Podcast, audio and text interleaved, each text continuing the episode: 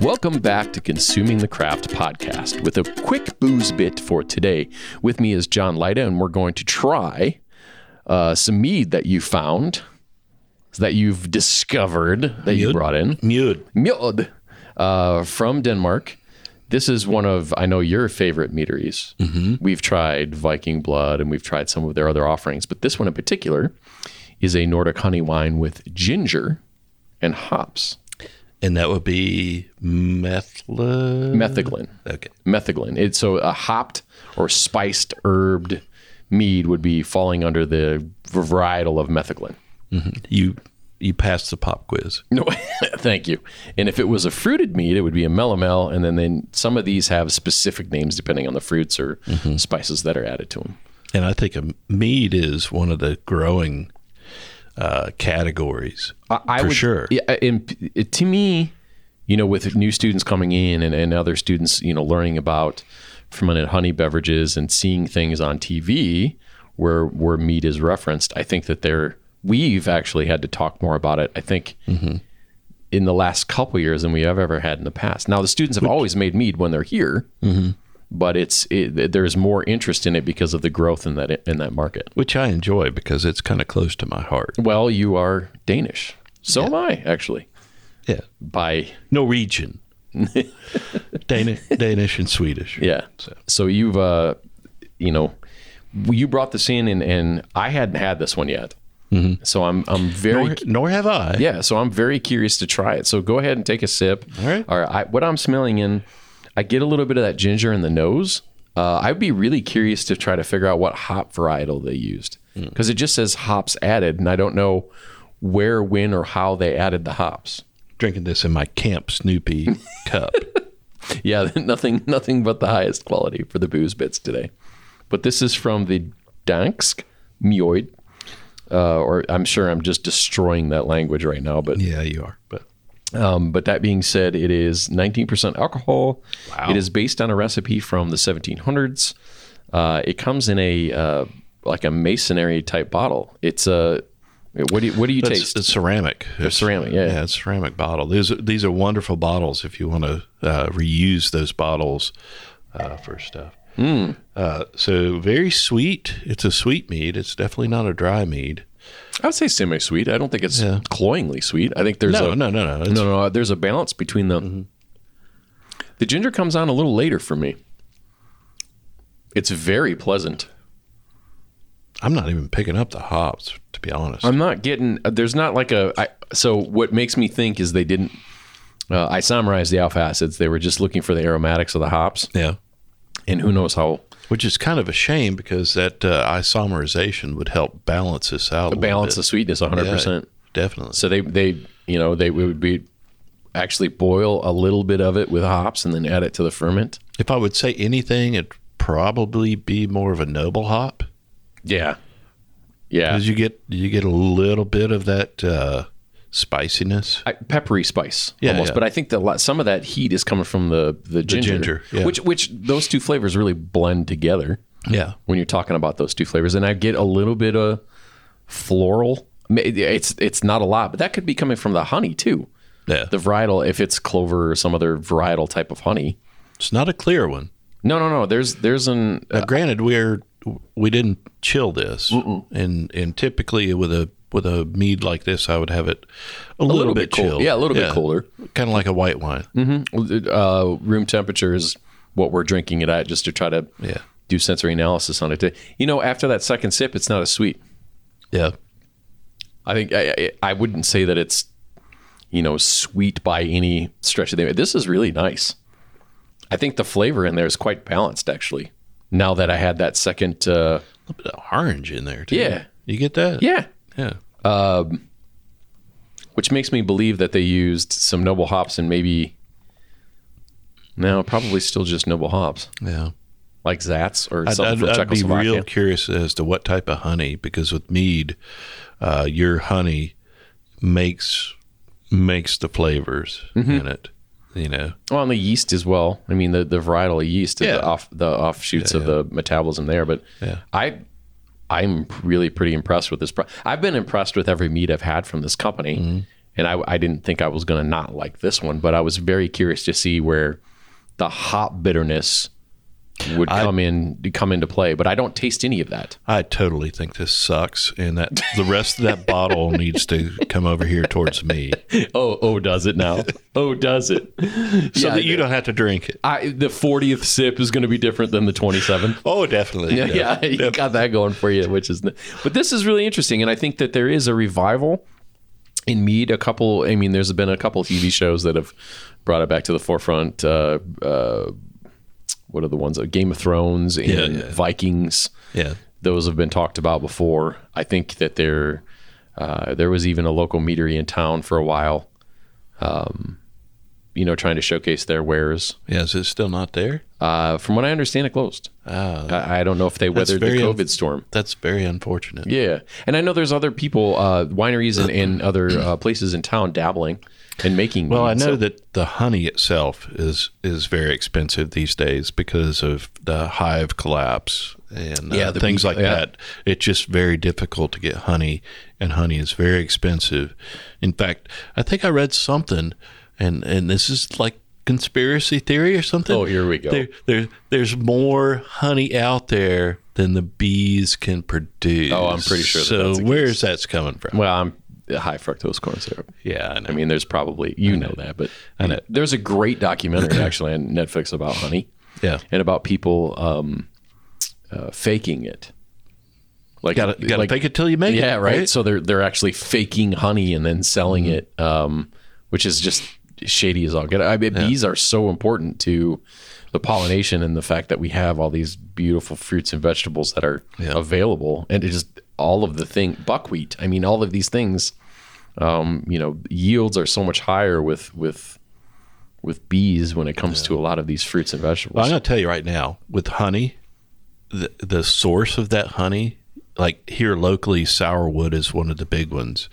Dad, And- it's such a different. We've made meat out of sourwood honey. Yeah. It's so good. And it, it there's so many different sources uh, that gives your mead so many different flavors. Uh, one another one that I mentioned, buckwheat. We Mm-hmm, Yeah. did we did that experiment last semester. Yeah, remember when I brought the the samplers of Yes. different honeys Yes. in? And you had all these different honeys from all over the place. A couple that I had never even heard of. Um, Yeah. uh, fireweed, thistleweed, or uh, it was a Japanese. It was a Japanese fireweed or Japanese. I can't remember off the top of my head now. It had like marshmallow flavor to it. It was absolutely phenomenal. Yeah. And then there was avocado. You brought in avocado honey, and I'd never had it before. Yep. How cool was that? That was there that was like a creaminess to the was mouthfeel. there. delish. It really, really was good. And there's so many. The te- what was it? Okay, you go back to like the the nerdy jargon to it. It's the terroir, if you will, of the Mm-hmm. honey. And so it's interesting to see, uh, you know, with a with a slow cold fermentation process, how that how those aromatics can be captured and then and then brought through in through Yeah. to the mead. and So- they do they do translate into the final product. yeah, and they should for sure. they should. They, they they should be there. And if you know, quality meat should have a very clean flavor, and it's the water.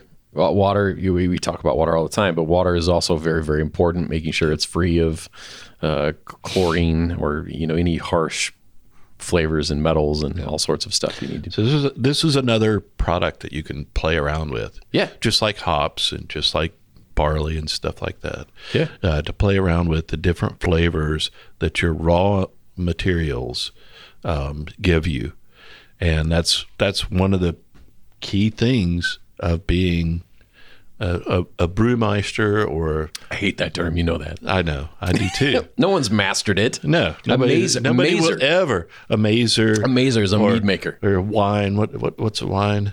a winemaker, enologist, Really? It's just winemaker, not brewmaster? Uh, wine master. I don't know. I don't know. Oh, enologist or enology is the study. Yeah. Yeah. But anyway, Viticulture would be the study of growing grapes. yeah. So uh, there's there's some real interesting flavors you can get out of the different types of mead. well, and then y- it, that's just you know honey, Yeah, just and then when different pe- types of honey. Yeah, right? and then when Yeah. people start adding fruits or vegetables or spices and herbs and all of the the combinations that are just absolutely infinite, um, you can really get some very very interesting flavors coaxed out Uh, and I think that there, with the revival in mead and people getting more, uh, you know, excited about it, Mm-hmm. I talked to a student that I gave a tour yesterday who was like, "I'm interested in mead. It wasn't beer, it wasn't wine, it wasn't spirits. Their focus was on mead." And I was like, "That that is that's new. Yeah. Like we we have had students." you know, historically, like we're very, very interested in beer, and then you know it started to split up between beer and spirits, and then we've had uh, students occasionally interested in uh, kind of the wine side of things, and then this particular student uh, for our fall cohort was like, I'm really interested in mead, and so I think that with a few meaderies popping up, you know, within a couple counties of us, and, and some of the wineries and some of the uh, the places here dabbling in uh, in a mead, it's interesting to see what kind of flavors they're going to be able to coax out of a product. It, it- It's expensive. You you mentioned it. Honey's expensive. Yeah. And we need to support the people making honey because we need bees. Yes, we do. They are the bees' knees. Yes, they are.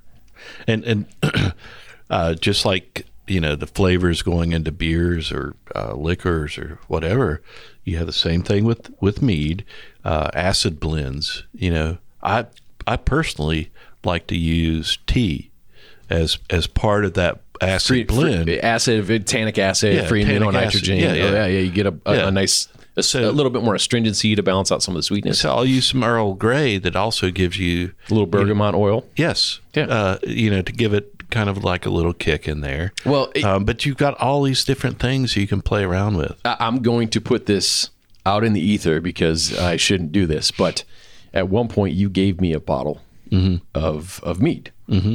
It was a ten year old mead that you had made, and you found it. You discovered it in your basement. It was in a bottle, and uh, Michael, Michael is my son's name, mm-hmm. and that mead should be called Michael. so so I won the I won the lottery as as a because that's that's what they say about mean makers. Yeah, yeah, yeah. If, if uh, you know hun- the honeymoon thing. Yeah, well, you, it- you give you give a mead to uh, to honeymooners, to yeah, yeah. honeymooners, newlyweds, and uh, if nine months later there's a there's a little bambino, Yeah. uh, then you're a good mead maker. Yeah, well, it's uh, Ah, I- I'm honored. It- yeah, I always tell people I walk past her in the kitchen, but I walked past her in the kitchen after after we opened up that ten year old mead, and it was just it was phenomenal. Yeah, it that- really, really was well done. I mean, you- Well, it was only ten years old because it was so hot.